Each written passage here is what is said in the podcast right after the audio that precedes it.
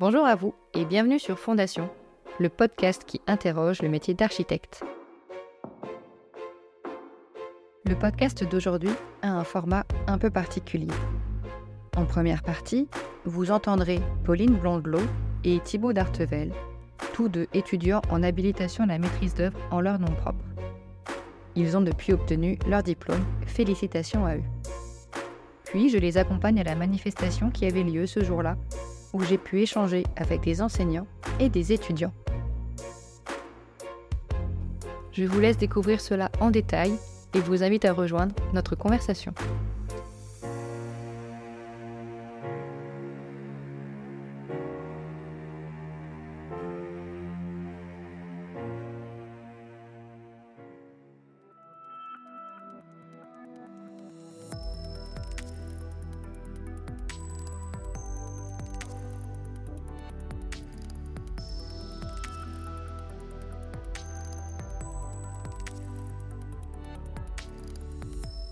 Je suis aujourd'hui à l'École nationale supérieure d'architecture de Nancy, qui me fait d'ailleurs très plaisir parce que moi j'ai fait mon diplôme d'études à Nancy. Euh, je rencontre aujourd'hui Pauline Blondelot et Thibaut Dartevel, qui sont tous les deux architectes diplômés d'État, respectivement en 2019 et 2020. Ça fait un moment que je veux discuter avec euh, le, le, corps pédagogique et des étudiants en HMO sur la question du titre et euh, de l'organisation des études. Et je trouve ça très bien qu'on se rencontre à l'heure actuelle, sachant qu'il y a euh, une grève qui dure depuis plus d'un mois. Euh, donc ça a commencé par le corps enseignant et l'administration et ça a été suivi par les élèves. Dans une tribune publiée par Chronique d'architecture, rédigée par Défense de profession d'architecte, ils disent, je cite, que ce combat est pour la valorisation du rôle de l'architecte aujourd'hui marginalisé et que la réforme du diplôme et la suppression du DPLG a été une mesure imposée par l'Union européenne et que les écoles délivrent désormais un master universitaire ne donnant pas le droit de construire.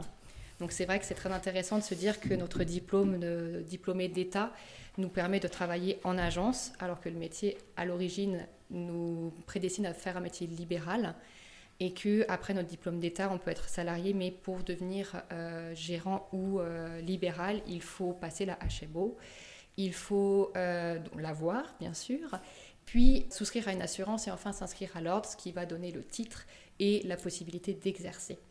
Donc, euh, je voudrais commencer par discuter avec vous de vos parcours.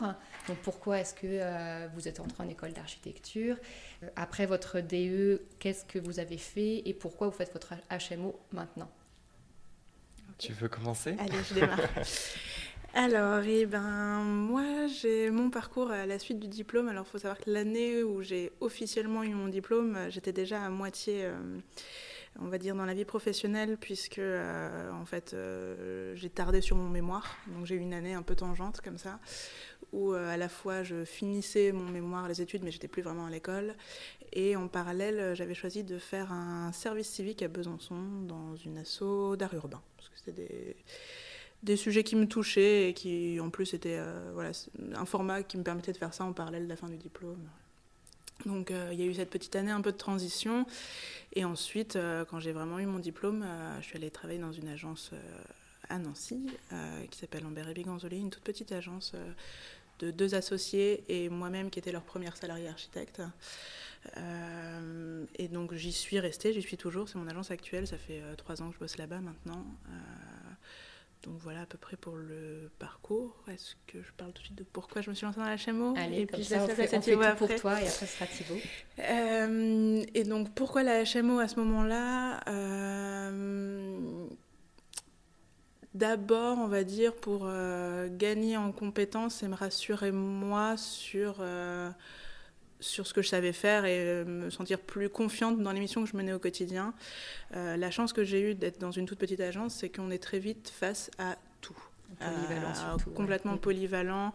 En plus, avec des, des, patrons très transparents qui m'ont tout de suite mis bah, dans les réalités du métier. aucun souci pour me parler même de la gestion de l'agence ou quoi que ce soit. Donc, euh, forcément, ça prend du temps. Hein. Je ne vais pas vous dire qu'au bout de trois mois, je suivais déjà un chantier, euh, c'est faux, et puis ça aurait été une très mauvaise idée. Euh, mais petit à petit, voilà, des responsabilités qui s'accumulent, des tâches qui évoluent.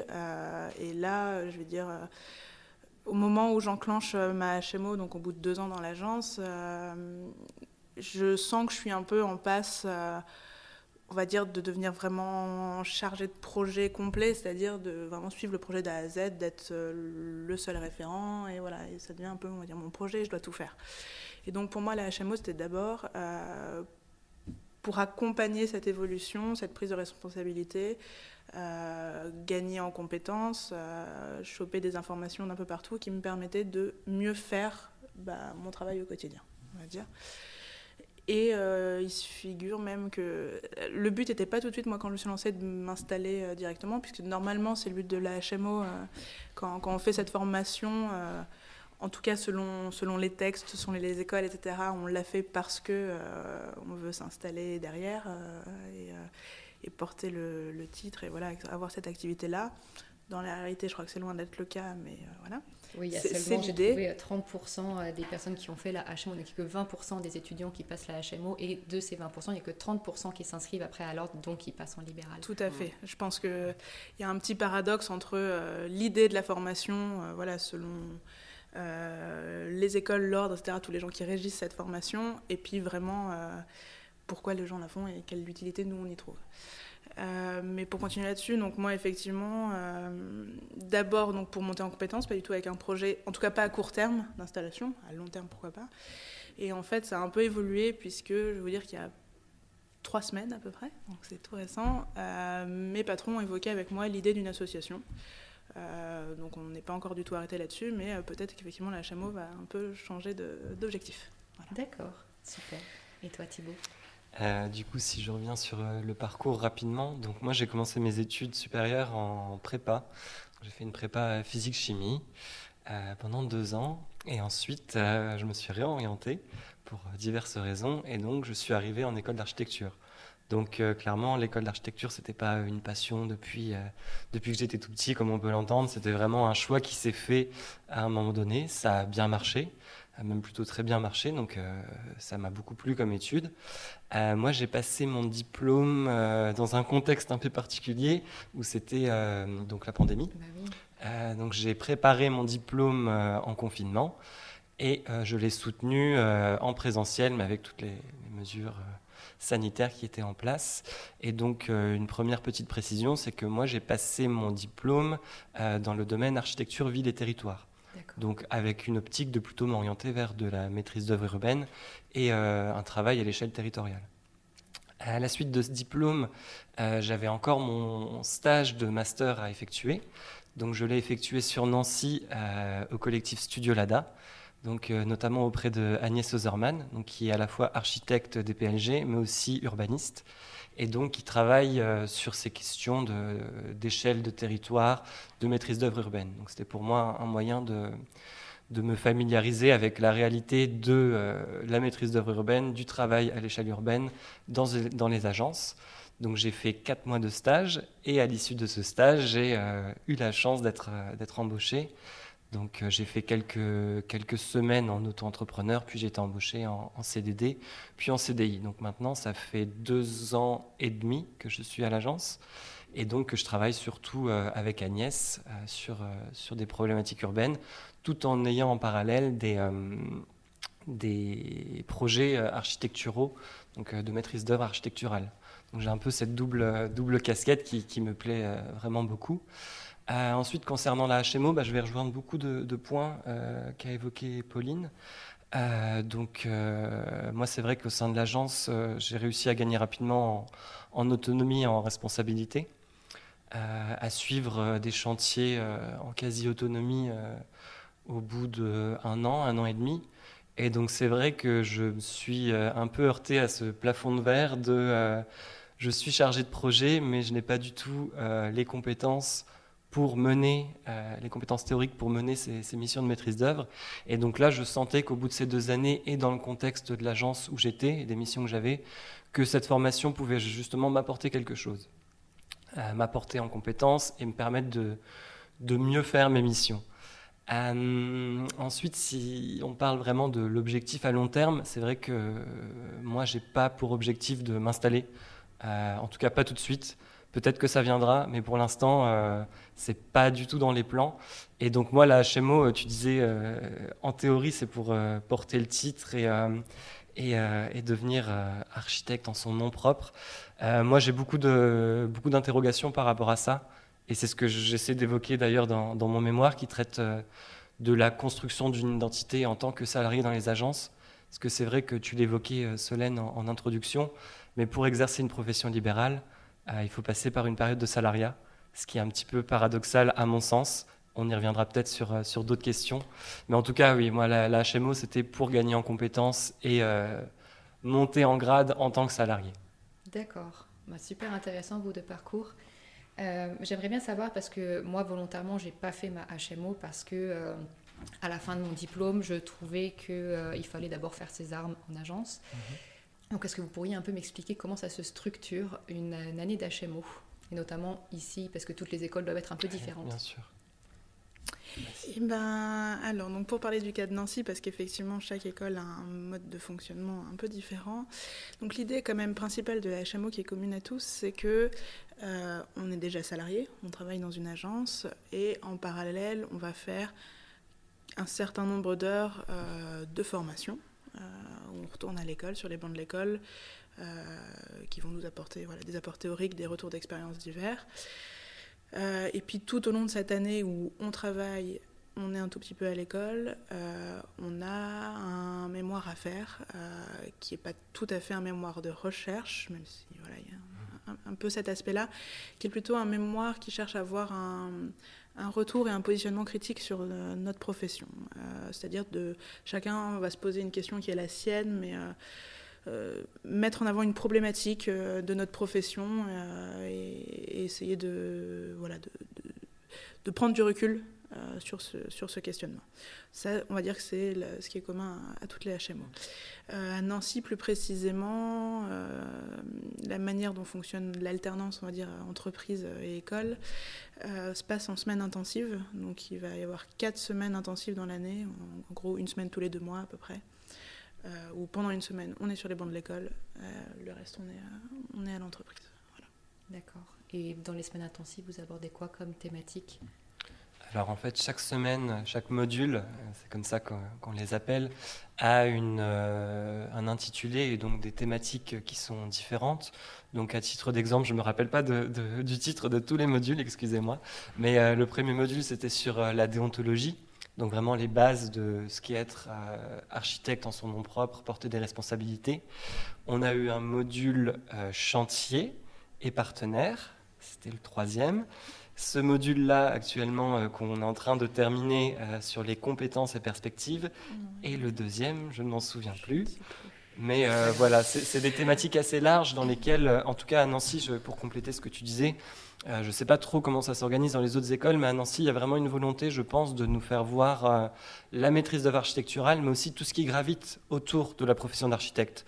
On a eu des AMO qui sont intervenus, des programmistes, euh, des gens qui font de la maîtrise d'œuvre urbaine, des gens qui font euh, du conseil en CAUE. Donc on a eu toutes ces... Euh... Des économistes, des BET, des entreprises. Ouais, on a eu tous ces, ces, ces, domaines Les un peu périphériques. Métier, en fait. Tout à fait. Et moi, je, je trouve ça très intéressant de ne pas les ignorer en fait, dans une formation HMO parce que c'est des gens avec qui on travaille euh, quotidiennement et c'est même des domaines où, avec la HMO, on a notre légitimité, je pense, à aller travailler.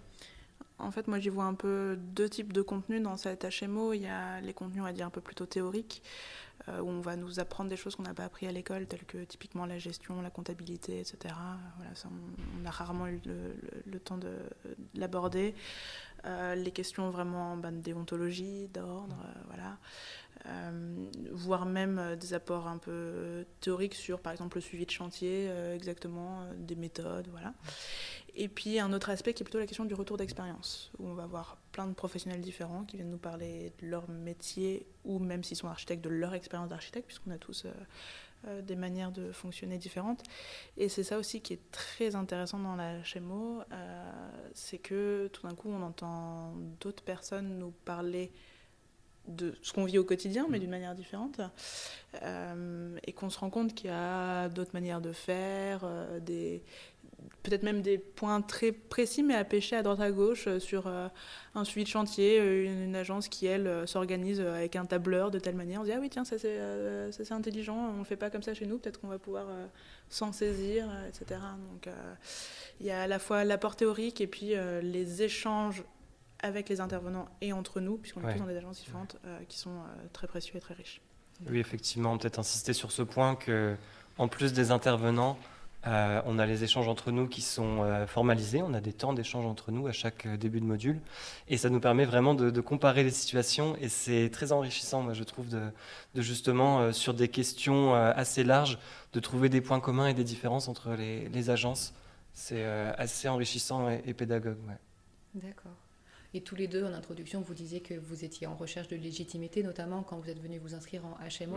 Est-ce que vous trouvez que la formation vous donne ces clés-là ou que euh, ça reste encore quelque chose qui, qui, manque un petit peu et que vous allez apprendre sur le tas finalement avec l'expérience?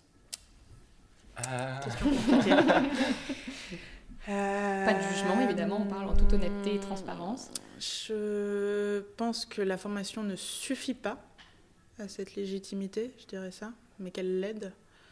Euh, parce que je pense que euh, c'est une question un peu large parce qu'il faut se questionner sur euh, déjà la formation initiale, celle qui donne le diplôme d'État en architecture. Est-ce qu'elle elle nous donne notre légitimité de salarié en architecture ou pas? C'est une première question. ensuite, la HMO, est-ce qu'elle continue dans, dans, ce mouvement-là? Oui, elle y participe. elle nous aide à poser, à se rassurer peut-être aussi, parce que parfois je crois que c'est que ça le problème en fait. C'est c'est pas qu'on n'a pas les compétences, mais c'est qu'on s'en rend pas compte ou qu'on n'est pas sûr. Euh, et un peu de ça certainement. Euh, malheureusement, moi ce que je constate, c'est qu'on a une profession, on a un peu beaucoup tendance à se dévaloriser. Euh, je ne saurais pas l'expliquer pourquoi, c'est pas le, le, sujet, mais, mais du coup, oui, je dirais plutôt que, en tout cas pour moi, la HMO sert plus à se rassurer à apprendre un petit peu, effectivement, parce qu'il y a des choses que je ne savais pas et que j'ai appris, mais plus à se rassurer, mais que les compétences en soi, euh, je les ai acquis euh, soit dans la formation initiale, soit euh, ben, dans le travail en agence. Ouais, pour compléter ce que tu viens de dire, je suis, tout à fait d'accord, mais c'est vrai qu'à titre d'exemple, évoquer pendant deux heures les échanges sur chantier, donc c'est un exercice très précis dans, notre quotidien. Et l'évoquer en deux heures, on est d'accord que ça ne suffit pas à apprendre le chantier. Ça donne des, pistes, ça donne des, tips, des, astuces, mais euh, ça ne suffit pas effectivement à être formé à l'exercice. Après, moi, une autre chose que la Chemo m'a apporté, c'est euh, questionner mon agence et les méthodes de mon agence et du coup essayer de changer quelques mauvais réflexes au sein de mon agence et au sein de ma, mon propre, ma propre pratique. Pardon. Et euh, donc c'est en ça que la HMO pour moi a été utile en fait. C'est justement re-questionner les choses que je faisais pour les faire mieux. D'accord. Ouais. Ok. Et comme on disait tout à l'heure, en fait, c'est une année qui est facultative, c'est pas dans le cursus traditionnel euh, euh, suite au changement licence, master, doctorat. Est-ce que avec l'expérience que vous en faites, vous pensez que tout le monde devrait passer par là, en fait? Hum, alors, euh, c'est une question très compliquée et je pense qu'il invoque beaucoup de, beaucoup de débats qui, ont cristallisé les, dernières semaines. Mais euh, moi, je pense que la HMO, c'est vraiment pour les gens qui veulent faire de la maîtrise d'œuvre, qu'elle soit architecturale ou urbaine, j'insiste, parce que c'est quand même... Euh, c'est quand même quelque chose qui, qui, existe dans la profession. Et moi, je, le fais et je me rends compte que la HMO m'apporte beaucoup sur le volet maîtrise d'œuvre urbaine. Après, euh, est-ce que tout le monde doit la passer? Non, je pense pas. Je pense que c'est vraiment euh, des compétences très spécifiques euh, dont certaines personnes n'auront jamais besoin. En revanche, le port du titre, pour moi, pose question. Et c'est vrai que la HMO, c'est le seul moyen d'accéder à ce titre. Et c'est peut-être là où se trouve le débat. Est-ce que euh, il n'y a que les personnes qui font de la maîtrise d'œuvre architecturale qui doivent porter le titre? Pour moi, c'est plus là où, où se situe la, difficulté de la question.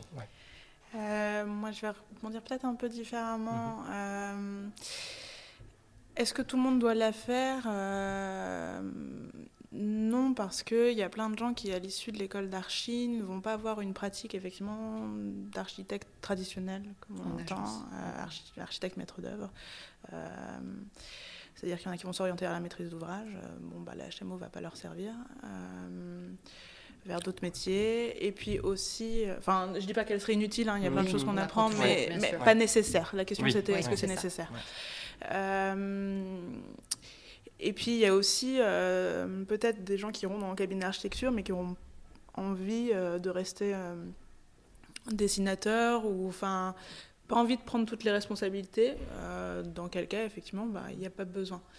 Euh, maintenant, pour ceux qui ont envie d'exercer euh, le métier d'architecte maître d'œuvre, d'être chargé de projet et de prendre en main tout cet aspect-là, euh, oui, la formation est nécessaire, clairement.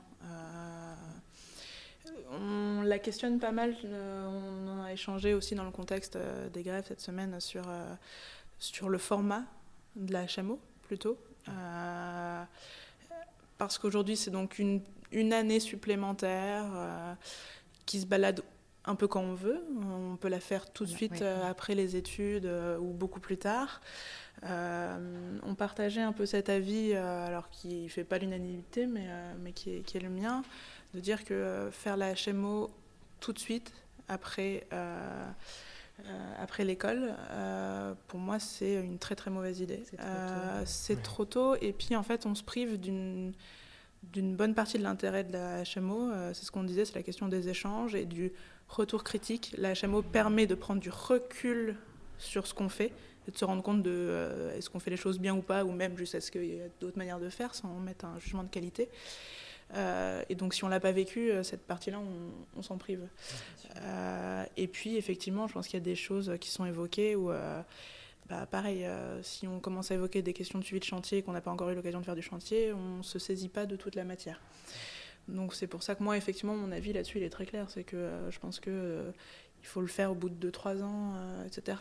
Et, et, pas non plus forcément attendre trop. On a aussi des gens dans la promo qui, ont, qui travaillent depuis 7-8 ans, etc. Eux, la, la, HMO leur apporte plus grand-chose. Mm-hmm. ils, sont ils, sont intéressés par les échanges, c'est ce qu'ils nous disent quand ils ont des retours d'expérience et tout, ça c'est chouette. Maintenant, les apports un peu théoriques d'information, euh, pour eux c'est trop tard, quoi. Ils l'ont déjà acquis. Voilà.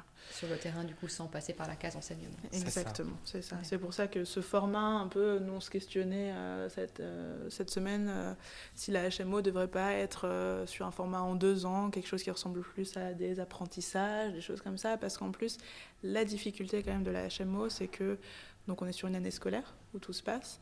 Ce qui veut dire qu'au final, ce travail de mémoire qu'on nous demande, qui peut être euh, assez compliqué parce qu'en plus il est fait en, dehors d'une activité salariale, mmh.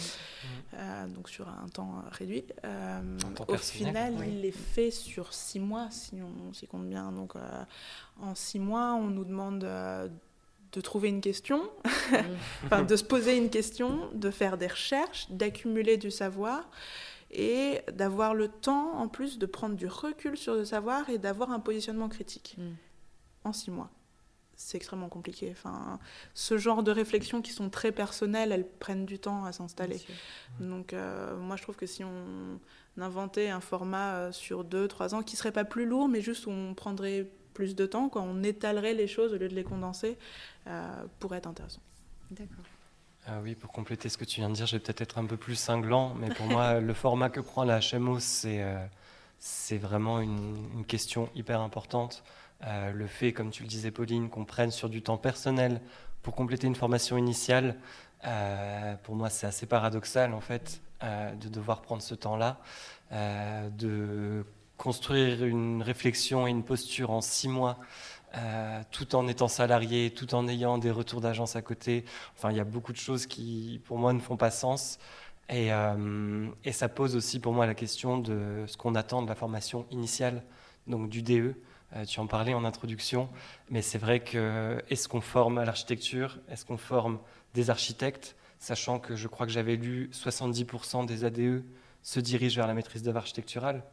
Donc au final, est-ce qu'on forme vraiment à l'architecture ou est-ce qu'on ne forme pas en majorité des architectes? Enfin, tout ça, c'est mm. des débats hyper compliqués, mais euh, en tout cas, la HMO est le résultat de ces, de ces choix qui ont été faits pendant la formation initiale et qui, du coup, mènent à des situations assez compliquées. Moi, je sais que, je vais, petite minute personnelle, hein, mais euh, euh, la formation n'est plus prise en charge par les organismes de formation depuis deux ans.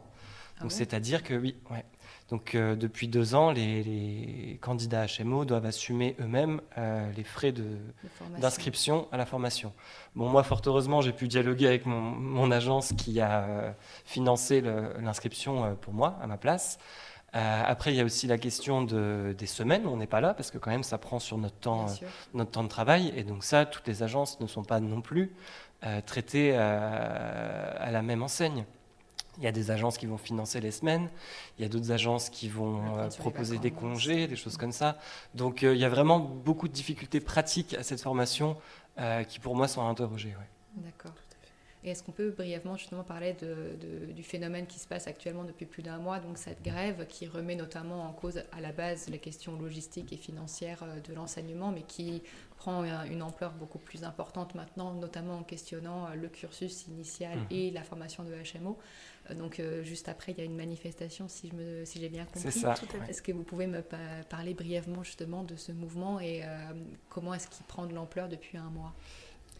Alors, euh, le mouvement a démarré, si je ne dis pas de bêtises, fin janvier par l'ENSA Normandie, euh, l'école euh, de Normandie, qui avait de tels problèmes de moyens financiers et humains qu'ils n'ont pas pu faire leur rentrée du deuxième semestre. ça a été rejoint petit à petit, je ne saurais pas ni les temporalités ni l'ordre par les différentes écoles d'architecture qui, au final, ont des problèmes similaires, toutes, parce que toutes, en fait, manque de moyens euh, financiers et humains, hein, euh, clairement. Euh, à Nancy, le mouvement s'est déclenché cette semaine, vraiment. il rôdait un peu dans les couloirs, mais là, cette semaine, lundi, les étudiants, enseignants, administratifs, etc., ont voté la suspension des cours. Donc, ce qui veut dire que cette semaine, il n'y a pas eu de cours à l'école et qu'à la place, euh, chacun a pu proposer des moments, euh, diverses actions, euh, des moments de débat, etc., bah, pour, pour faire avancer le sujet et se questionner à la fois sur quels sont les problèmes, quelles sont les solutions, mais aussi un peu bah, quelle est la formation et l'école dont on rêve, quelque part. donc, voilà. Ouais, donc du coup, pour compléter, il y a eu une assemblée générale ce matin même. Euh, qui a décidé de prolonger le mouvement avec une deuxième semaine euh, banalisée, donc la semaine prochaine, et le renouvellement d'ateliers euh, sur les heures normalement dédiées aux cours. Donc nous, dans ce cadre-là, c'est vrai qu'en HMO, on avait une position un peu ambivalente mmh. par rapport à ce mouvement, dans la mesure où on est à l'école, mais on a aussi une activité professionnelle à côté. Euh, c'est pas pour autant que ce mouvement nous a pas intéressés et engagés.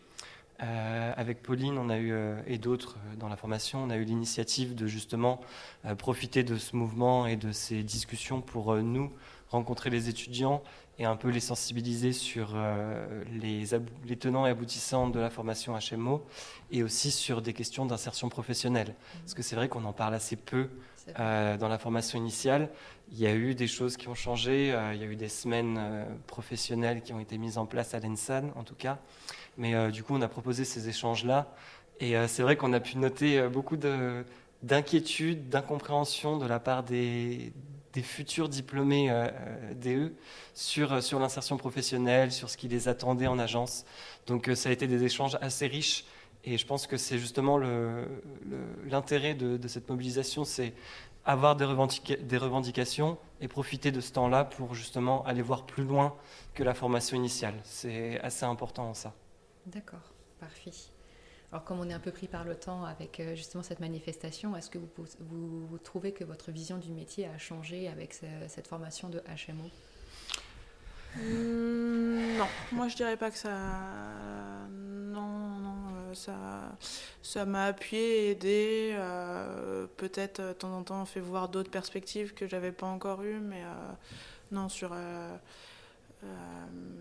la diversité du métier euh, et sa complexité et toutes les tâches auxquelles on touche et où on peut ou pourrait même toucher si on mm. voulait aller euh, faire notre métier de manière un peu différente. Je pense que j'étais déjà convaincue de ça, donc, donc non, moi ça m'a pas rien changé. moi c'est très différent. J'aime bien l'idée de croiser les complémentaire. exactement. du coup moi déjà. Hum, à l'école, le, discours qui est un petit peu véhiculé, tu me couperas Pauline si je me trompe, mais c'est que pour exister en tant qu'architecte, il faut s'installer, il faut être libéral. C'est encore quelque chose qui est très répandu. et moi déjà en arrivant en agence, en étant salarié avec des responsabilités, je me suis questionné sur, sur le fait de m'installer finalement.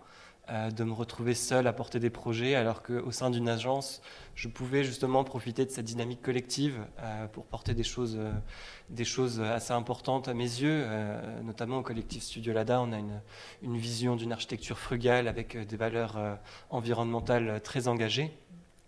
Et arrivant à Chemo, ça m'a encore plus questionné parce qu'il faut quand même dire que et c'est normal, hein, dans, nos modules, ça nous projette dans un état où on sera gérant, on nous dit quand vous serez architecte, euh, c'est-à-dire quand vous serez installé, euh, vous pourrez faire ça.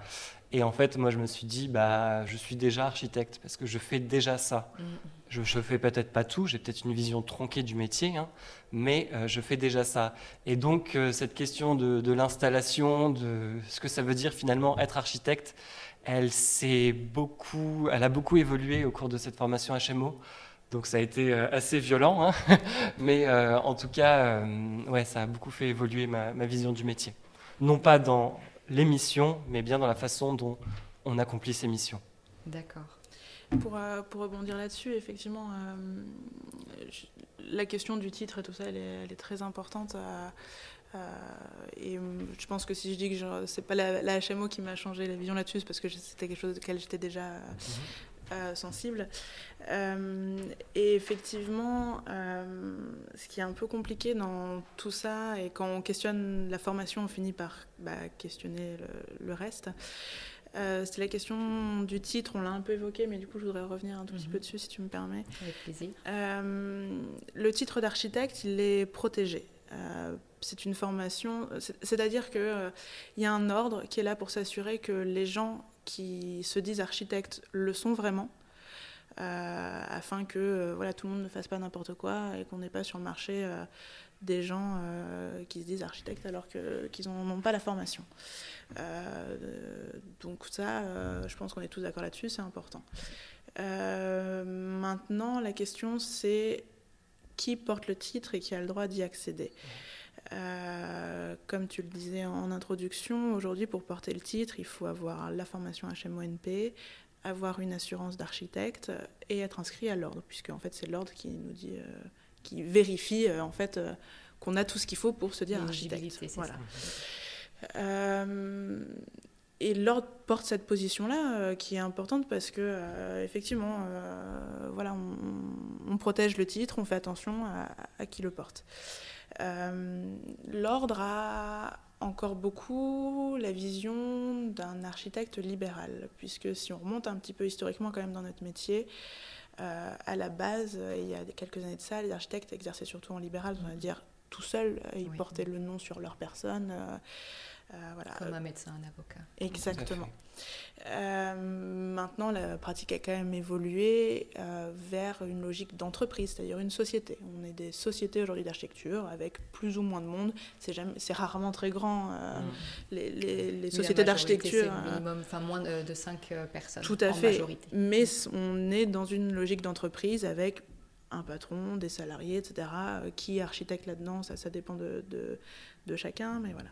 Donc ce qui veut dire que euh, si on estime euh, que seuls les gens qui sont inscrits à l'ordre peuvent se dire architectes, euh, on estime que les salariés ne le sont pas, donc ils ne font pas un travail d'architecte. Mmh. Pourquoi pas? Si effectivement dans le dans la réalité, c'était le cas, c'est-à-dire qu'on avait d'un côté des gens qui sont chargés de projets, qui font le métier d'architecte, et d'autres des assistants euh, qui font des tâches un peu particulières. Pourquoi pas? Je pense qu'on n'aurait pas ce débat-là aujourd'hui. Euh, sauf que, en fait, la, la définition théorique n'a rien à voir avec la réalité des choses. Et tant qu'on se fermera les yeux en disant non, non, non, les architectes euh, ce ne sont que euh, ceux qui, sont inscrits à l'ordre et ceux qui signent le papier. Euh, alors ça marche bien pour tout ce qui est de la responsabilité, parce mm. qu'effectivement, euh, bah, il n'y aura que la personne qui est inscrite à l'ordre qui porte la responsabilité. Et c'est très important que quelqu'un porte la responsabilité, le, débat n'est pas là. Et, sauf que on, ça veut dire qu'on est tous d'accord pour fermer les yeux sur le fait que dans la réalité, euh, il y a des gens qui font exactement le même travail, euh, qui sont chargés de projet, qui sont en contact direct avec le client, qui suivent le chantier, mmh. qui dessinent les choses, qui choisissent la technicité derrière. Euh, mais non, non, ils n'existent pas, ils ne sont pas architectes. et donc, en fait, c'est là où est le problème, c'est que le, le discours théorique, la définition théorique est en paradoxe complet avec la réalité du métier. Et donc, on, peut changer soit l'un, soit l'autre. Là, je pense qu'il n'y a, pas de, bonne ou de mauvaise manière de faire, mais euh, on, pourrait très bien dire non, non, on arrête en fait. Si quelqu'un euh, est chargé de projet et fait un projet de A à Z, euh, il doit être architecte et on empêche, on va dire, les entreprises d'avoir recours à quelqu'un qui n'est pas architecte pour faire de l'architecture. Pourquoi pas? Mais euh, en fait, il y, a juste un, paradoxe complet euh, entre euh, l'un et l'autre qui fait que, que ça avance pas, quoi, tout simplement. Et puis au niveau des étudiants, enfin je veux dire quand on sort du diplôme, on sait même plus quel titre donner. On sait que la profession c'est architecte, mais finalement quand on nous demande quel métier on fait, bah je suis architecte, oui, enfin non. Mais j'ai pas le droit de le dire. Mais c'est ça, je suis architecte, mais j'ai pas le droit de le dire. Donc ça c'est marqué sur le papier, mais il faut un petit DE derrière. Enfin c'est très difficile, je trouve, en tant que quelqu'un qui a eu le diplôme, de se positionner en fait. Et pour moi c'est très difficile aussi pour le grand public. Enfin il faut pas oublier que on fait des études d'architecture mais on ne peut pas se, effectivement se présenter en grand public euh, en tant qu'architecte. Bon, en pratique, euh, c'est pas bien, mais on le fait quand même hein, pour des, raisons euh, de, commodité. mais c'est vrai que moi, cette question, elle, m'intéresse particulièrement parce que, comme je disais, mon mémoire, je le fais justement sur cette période de salariat et le rapport qu'on a à la profession en tant que salarié. Et comme tu le disais, Pauline, on fait des missions d'architecte sans respecter de déontologie euh, pour moi, il y, a, là quand même quelque chose à, re-questionner. C'est-à-dire mm. que on, construit, parce que je pense que toi et moi, on a tous les deux construit euh, avec une, grande autonomie. Euh, certes, une assistance de nos patrons, mais on a quand même fait des missions d'architecte. Mais on n'a pas du tout suivi la déontologie, on n'engage aucune responsabilité. Alors si c'est le système-là que veut la profession, pourquoi pas, mais en tout cas, moi, je trouve que c'est un système qui est, comme tu le disais, profondément paradoxal. Alors, il y a deux solutions. Soit on ouvre euh, le titre à d'autres personnes, euh, donc en l'occurrence les salariés. Il y a eu une expérimentation euh, d'un CROA il y a quelques années, alors que je ne dis pas de bêtises, je crois que c'était Provence, mais je ne suis pas sûr, enfin bref, qui avait ouvert le titre justement aux salariés, aux choses comme ça. Euh, il y a eu une levée de bouclier euh, énorme de la part à la fois de l'UNSFA, donc le syndicat des architectes, de l'ordre des autres CROA, oui, enfin, même je crois que le, CNOA était assez d'accord. Hein, et du coup, il y a une énorme levée de bouclier, ce qui montre que cette ouverture du titre pose aujourd'hui des vraies questions, non pas pratiques, mais véritablement idéologiques mm. dans la profession. Et l'autre solution, c'est de dire aux architectes, euh, aux patrons, entre guillemets, eh bien, si vous voulez donner les missions d'architecte à un salarié, vous n'avez qu'à employer un architecte en titre. Parce qu'on peut tout à fait être architecte, porter le titre d'architecte être salarié d'une société d'architecture. Donc euh, là, il y, a un choix à faire dans la profession. Euh, je relirai également cette question à la convention collective, donc qui justement fixe ce, ce poste d'architecte en titre et qui derrière met un coefficient euh, qui euh, aujourd'hui c'est ça qui aujourd'hui je pense euh, n'est jamais respecté enfin moi je connais très peu d'architectes en titre dans, dans, les agences et qui est je pense très difficile à respecter d'un point de vue matériel. D'un point de vue financier pour les agences, tout simplement pour l'entreprise. Ça, fait appel à des, des questionnements beaucoup plus profond dans la profession de rémunération des architectes. Donc en, tirant sur ce fil-là, on voit qu'on va jusqu'à des, débats euh, beaucoup plus profonds, mais il va falloir qu'on se pose la question effectivement de, de ce port de titre euh, au sein des agences. Ah, qui est posée depuis longtemps, hein, elle n'est pas nouvelle. Je crois que, depuis en fait que on est passé du diplôme de DPLG au diplôme de HMO, donc il y a à peu près 15 ans. Euh, ce truc-là hante un peu euh, la profession, mais, euh, mais, mais on a je crois qu'il est temps que qu'on le prenne vraiment en mm. main et qu'on se repositionne parce que il y a eu une tentative avec la HMO, des choix qui ont été faits il y a 15 ans. On remarque aujourd'hui que ça n'a pas marché. C'est-à-dire que la définition qu'on a posée de tout ça n'est pas tout à fait juste. Elle n'est pas forcément loin en plus, je mmh. pense, mais euh, elle est peut-être à rectifier un tout petit poil. Euh, et euh, en fait, tant qu'on ne le fait pas, on, ce, débat de qui est l'architecte salarié, qui, qui porte le titre d'architecte, etc., etc., euh, et ben, il va perdurer. Et on va, on va se le traîner comme une casserole pendant des, des décennies encore. Effectivement, ouais. Et pour compléter rapidement, c'est vrai que ce débat, euh, je pense, n'était pas évoqué au début de la HMO. Euh, on n'avait pas la liberté justement de, de parler de, de, ça, de cette question de titre. Il y avait vraiment une vision très, très, ouais, très monolithique, j'ai envie de dire, de, de, la profession. Et aujourd'hui, en tout cas à Nancy, on a l'occasion d'évoquer ces, ces questions-là euh, et, de susciter des vrais débats. Et donc je pense qu'il y a une certaine évolution quand même de, de la vision, en tout cas en HMO, qu'on a de, de cette question. Ouais. Mais c'est des débats à la fois idéologiques et générationnels. Et, euh, Bien sûr. Et c'est vrai que euh, dans, dans, un même jury d'HMO, on peut avoir des gens complètement, avec des avis complètement opposés sur la, sur la question. Et c'est ça qui, à la fois, est super intéressant. Euh, mais effectivement un peu conflictuel, mais qui demande. Enfin, moi j'ai l'impression que c'est un sujet qui passionne beaucoup les architectes. Euh, on a d'un côté ou de l'autre, hein, des gens qui ont des avis pour l'ouverture du titre euh, et ceux qui ont l'avis opposé de le fermer. Et je pense que les deux avis peuvent, enfin, sont légitimes. Euh, mais voilà, j'aimerais bien que ce débat soit vraiment porté et qu'on qu'on aille un peu plus loin et qu'on statue et qu'on qu'à un moment donné on écoute tout le monde, euh, toutes les générations aussi qui ont absolument pas le même vécu euh, et pas les mêmes réalités de de format de travail aujourd'hui. On différemment en fait tout simplement par rapport à il y a 15 ans comme tu dis, avec le salariat actuellement, ça a complètement changé. Et je pense qu'il y a aussi euh, le fait que le contexte ait changé, euh, qu'on n'est plus dans une vision de l'architecte qui construit un bâtiment, euh, on n'est plus sur cette construction neuve absolument de l'objet, on est plus sur des démarches qui vont justement essayer de réparer le territoire, de réhabiliter des bâtiments. Et du coup, on est sorti un peu de ce paradigme de, de l'architecte euh, comme cette figure euh, très solitaire, très indépendante. Et moi, je relirai les deux questions, effectivement. Euh, l'évolution des pratiques et l'évolution du titre doivent suivre des trajectoires parallèles. Super.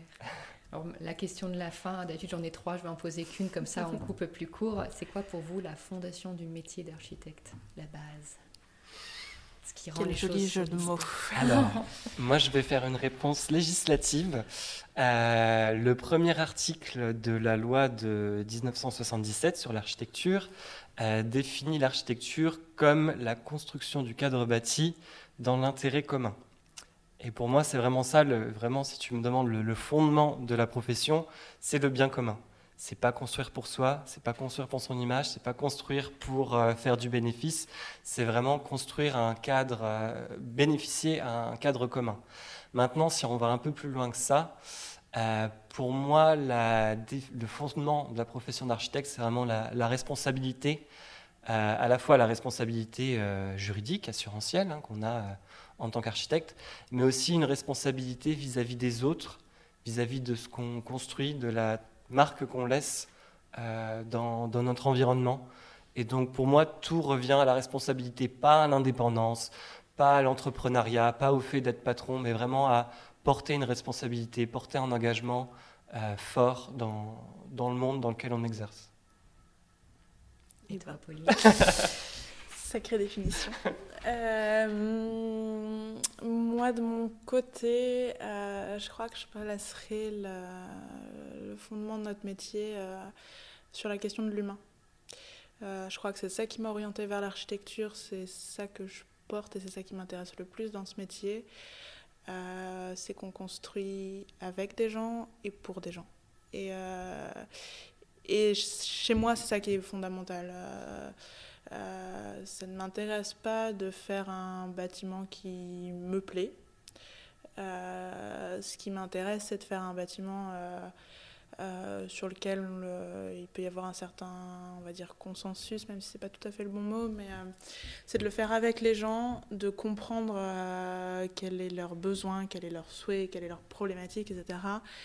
et en échangeant avec eux, et ben, d'aider à les dépasser et de, du coup de de pouvoir euh, habiter, je dis habiter au sens large, je ne parle pas que de logement, hein, je parle vraiment de toutes les activités humaines qui se passent à l'intérieur des bâtiments et en dehors même, euh, ben, dans un cadre euh, qui, qui nous aide à nous épanouir, qui nous fait du bien, qui soit beau aussi, parce que le beau participe malgré tout de de, tout ça. Hein. Euh, on a tous euh, bien plus plaisir à se promener euh, le long d'un joli canal qu'au milieu d'une zone commerciale, généralement.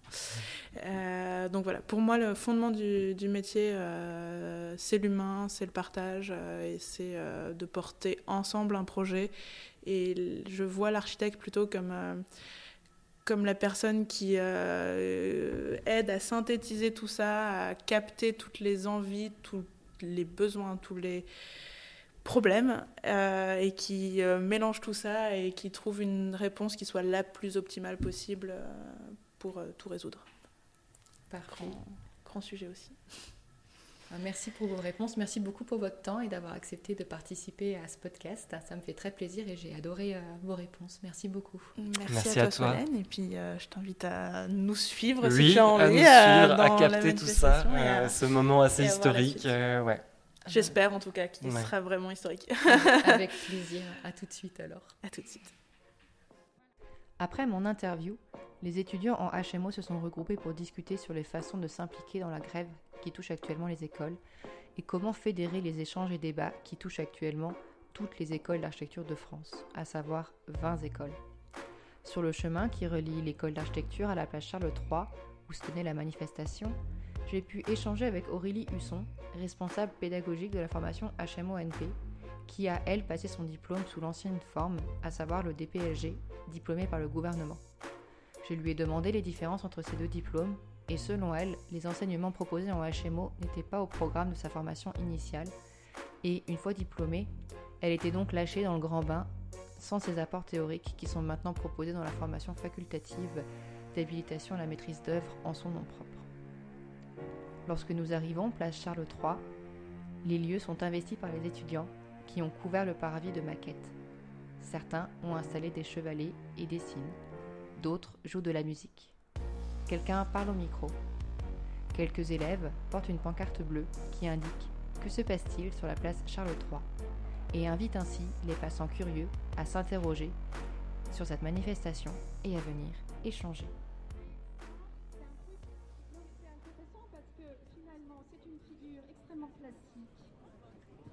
hiératique, magnifique. Bah oui, mais Pourtant, elle a comme ça ah, des éléments de ce que l'on peut appeler le peuple. Euh, voilà. Elle est à la fois hiératique et classique et à la fois le peuple. Du coup, euh, ouais. Cette, euh, cette grève, pour vous, ça dit quoi? Les deux tours de Notre-Dame. Ça, ça dit déjà aussi, enfin, c'est quasiment historique, les architectes ne se mobilisent pas beaucoup. C'est vrai. Mmh. Euh, ni individuellement, ni dans les ELSA. Et donc, euh, c'est bien un moment où il y a un besoin fort aussi d'exprimer sa parole. Parce qu'on sent bien qu'on est à un moment où on ne peut plus faire les mêmes choses. On ne va plus pouvoir construire de la même façon. On va devoir tout réinventer pour que le monde soit habitable. C'est vrai. Que on ne nous donne pas vraiment les moyens euh, voilà, pour le on faire. On a besoin des moyens pour, penser autrement, pour sortir des... Euh, donc, ce, que je trouve extrêmement fascinant, c'est que euh, cette, ces étudiants, mais aussi pour l'école d'architecture de Nancy, un avant, un après en termes d'engagement personnel, collectif. Ce ne sera plus les mêmes. Mm. Mais je pense qu'ils apprennent aussi à s'engager pour des causes qui, sont, euh, qui dépassent leur, leur intérêt personnel. Tout à fait.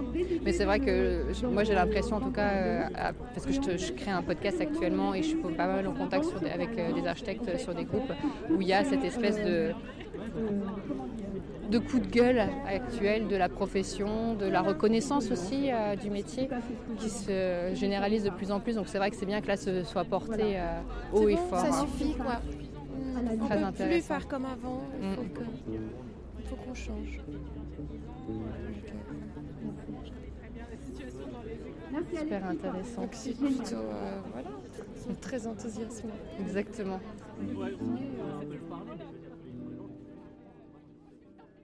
Verra plus tard.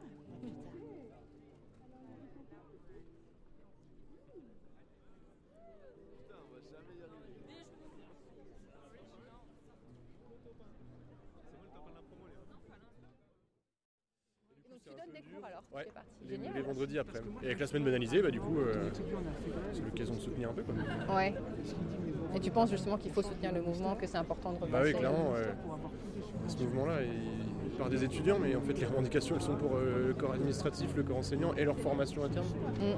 Puis le problème, c'est pas que euh, la formation des archis, c'est la place des archis euh, dans la en. France. Quoi. ouais. On nous donne des rôles de ouf et puis des moyens tout pourris. euh, du coup, il y a un décalage qui fait que ça merde. Ouais, ouais, ouais. Puis les archis, on est quand même euh, hyper naze pour euh, se fédérer, avoir un, un mouvement un peu qui nous, qui nous défend et qui, qui nous met ensemble pour... euh, en fait, ça fait 20 ans qu'on se fait quand même euh, un peu becter et qu'on a des conditions d'exercice toutes pourries.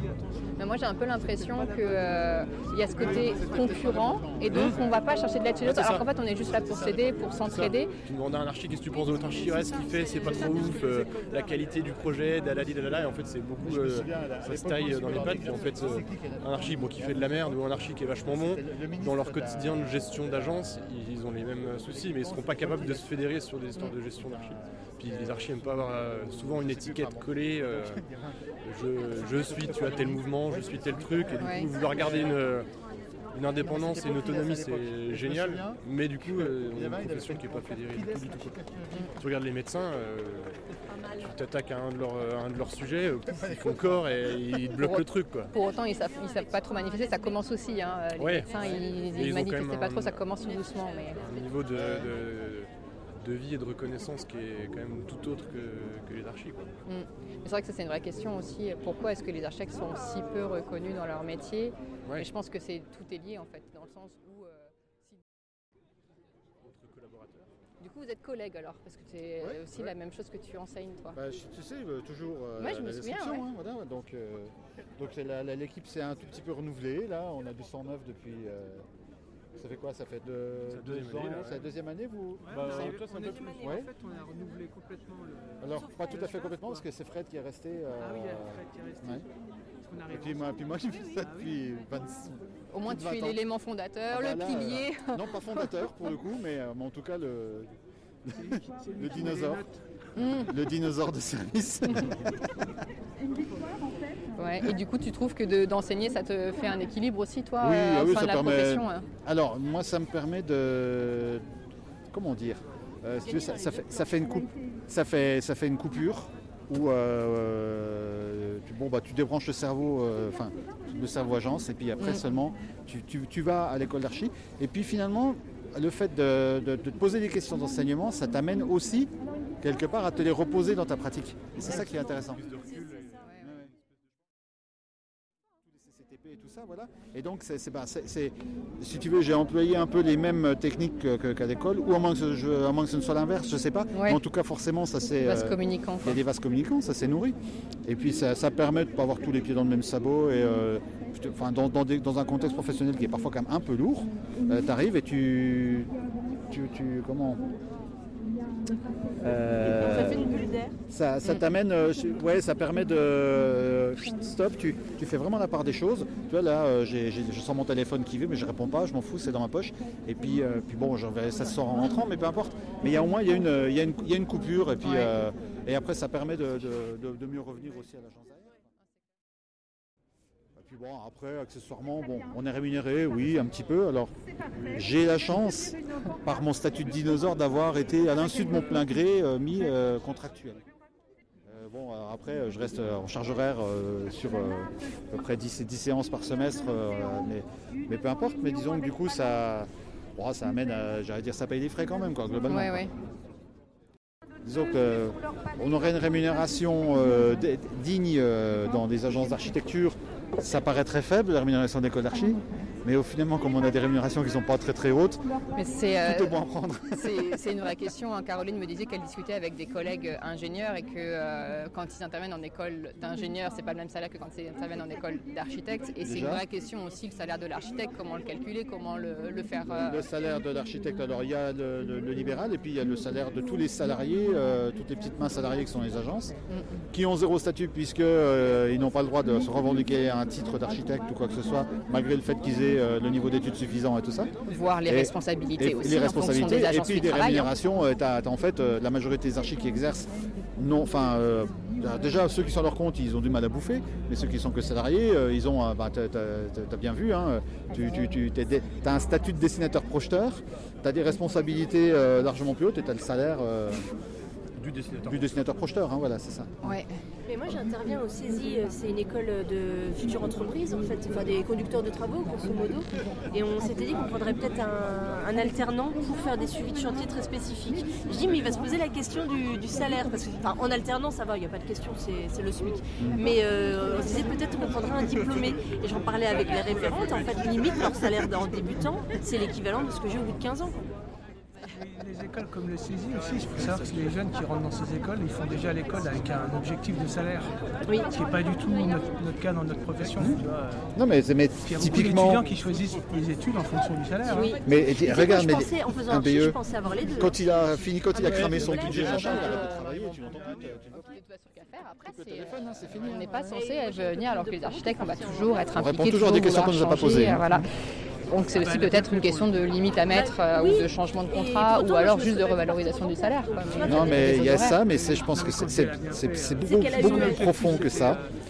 C'est euh, euh, le grand public, parce que c'est pas, enfin c'est, bon, il y a des particuliers, Mais de manière générale, les enjeux de l'architecture ne sont pas perçus et les gens n'ont pas la culture suffisante pour comprendre ce qui se passe. Et en réalité, c'est pour ça qu'on a un environnement aussi merdique autour de nous, c'est parce qu'en fait, il y a une déconnexion totale entre la société et les enjeux architecturaux. Et en fait, la société n'est pas du tout au niveau par rapport à ça. C'est ça, Tu as un problème dans justice, tu prends un avocat, tu ne poses pas de questions. Euh, Les architectes sont perçus que pour les gros bâtiments. on est les un mal nécessaire. C'est ça. Et c'est un vrai problème. Problématique. Et après, c'est vrai que quand tu sors de 5 ans d'études, euh, être embauché au SMIC, ça fait mal aux fesses quand même. Bah oui. On va pas se mentir. hein. Euh, Tu te dis, euh, pour- pourquoi s'embêter à faire des études qui sont quand même compliquées, prenantes, même si elles sont passionnantes, si c'est pour que derrière tu aies un salaire. endus, euh, On prend un compte, quoi. ouais. quoi. Le taux de reconversion, euh, de- les gens de notre promo ou autour, euh, au bout de 3-4 ans, ils se disent bah, en fait, euh, j'ai commencé au SMIC et là je suis à 1600 euros. Bon, euh, chouette, je me prends quand même une petite charge mentale au quotidien. C'est ça, il y a Euh, ce Il y a côté-là aussi. d'autres trucs qui sont sympas aussi pour ce tarif-là. euh, Ouais, il y en a euh, plein qui Ouais. changent. hein. C'est vrai qu'il y a ce côté charge mentale, euh, émotionnelle qui est difficile à gérer dans le métier. Aussi, il y a la culture à Lux- euh, pas à Luxembourg, en école d'archi, que euh, faire des charrettes, travailler jusqu'à pas d'heure, C'est normal, ouais. normal. Alors qu'en fait, non. Et du coup, au bon moment, euh, tu veux bien m'expliquer euh, pourquoi vous faites grève et que de- d'où le mouvement euh, est né? Euh, bah alors nous on n'est pas les premiers, c'est Normandie qui ont commencé et en fait euh, et eux ils ont du- eu des problèmes avec les profs, enfin, ils avaient euh, plus de profs en fait, de ce que je crois. Pas de voilà, de ce que j'ai hein, compris, c'est ça. ça. Et donc c'est eux qui ont commencé et puis nous on a suivi après petit à petit parce que bah, on dénonce un peu les, le, le peu de frais qu'on a de... Ça leur arrive à eux, mais ça peut arriver Voilà, à, ça, ça arrive à tout le monde. Et-. Oui, c'est ça. Et puis la preuve, c'est que les 20 écoles se sont mises à suivre Voilà, le ça. hein, donc, euh, bah, c'est à la fois pour soutenir les profs, mais aussi bah, pour nous, quoi, pour avoir un peu plus de, Voilà, pour de moyens, ouais. un, un meilleur euh, enseignement, pour pouvoir avoir plus ou moins faire tout ce qui est euh, des maquettes, tout ça qui Mm. sont essentiels pour, notre, pour nos études. Quoi. Ouais. Donc, euh, Mais outre le- la question financière, moi, de ce que j'ai compris aussi, c'est qu'il y a une vraie question de remise en question des études, Oui. du système euh, licence, master, doctorat, de qu'est-ce qu'on a comme diplôme une fois qu'on a notre DE, euh, la HMO, le fait euh, après d'avoir le titre, pas le titre. Oui. Donc euh, j'imagine que c'est aussi toutes ces Oui, questions bah, qui se posent actuellement. Oui, aussi. Bah, en fait, euh, ça marche par, euh, par échelon. Et, euh, et nous, le problème, c'est que quand, dès qu'on sort de nos études, on est embauché en tant que dessinateur, sauf qu'on a fait 5 ans d'études. Et euh, alors que euh, d'autres qui ont fait juste un BTS, donc 2 ans d'études, ils sont embauchés au même titre que nous avec le même Mm. salaire. Donc il y a Tout ça à aussi fait. qui pose problème. Quoi.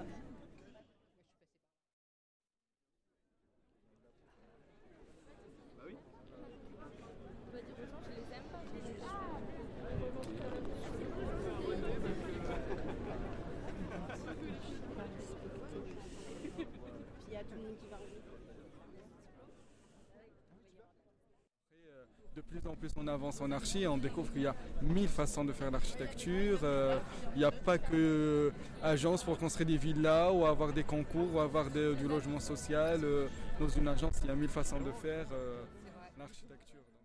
J'ai également pu parler avec une étudiante qui m'a notamment parlé du manque de moyens. donc ça concerne notamment l'argent attribué par élève qui est dans l'enseignement supérieur. Donc il faut savoir qu'en école d'architecture, on alloue en moyenne 8000 euros par élève contre euh, jusqu'à 15 000 euros pour les étudiants qui sont en fac ou en école d'ingénieur. Donc elle notait vraiment ici une disparité et euh, un manque de, soutien financier. Et elle me faisait également remarquer qu'il y avait un problème avec les contrats des professeurs qui n'avaient pas de temps attribué et un salaire trop bas pour pouvoir vraiment euh, suivre correctement les élèves. Et donc ces derniers en pâtissent. Elle m'a également dit qu'ils essayaient de faire du lien avec les différentes écoles, puisque les 20 écoles sont désormais touchées par le mouvement, afin de fédérer une seule et unique voix pour faire porter un message au ministère de la Culture et euh, porter haut et fort les différentes demandes, que ce soit du corps enseignant ou des élèves.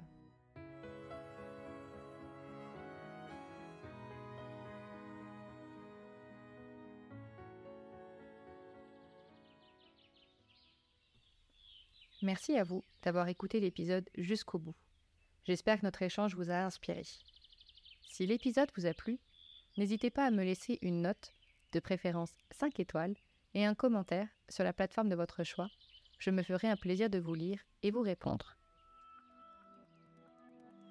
Si vous vous posez des questions sur votre pratique d'architecte, je serai ravie d'échanger avec vous. N'hésitez pas à me contacter via mon site web fondation au pluriel.archi ou sur Instagram au même nom. On se retrouve la semaine prochaine pour un nouvel épisode de Fondation. Ce podcast bénéficie du soutien de la Maison de l'Architecture de Lorraine qui m'aide pour la promotion des épisodes.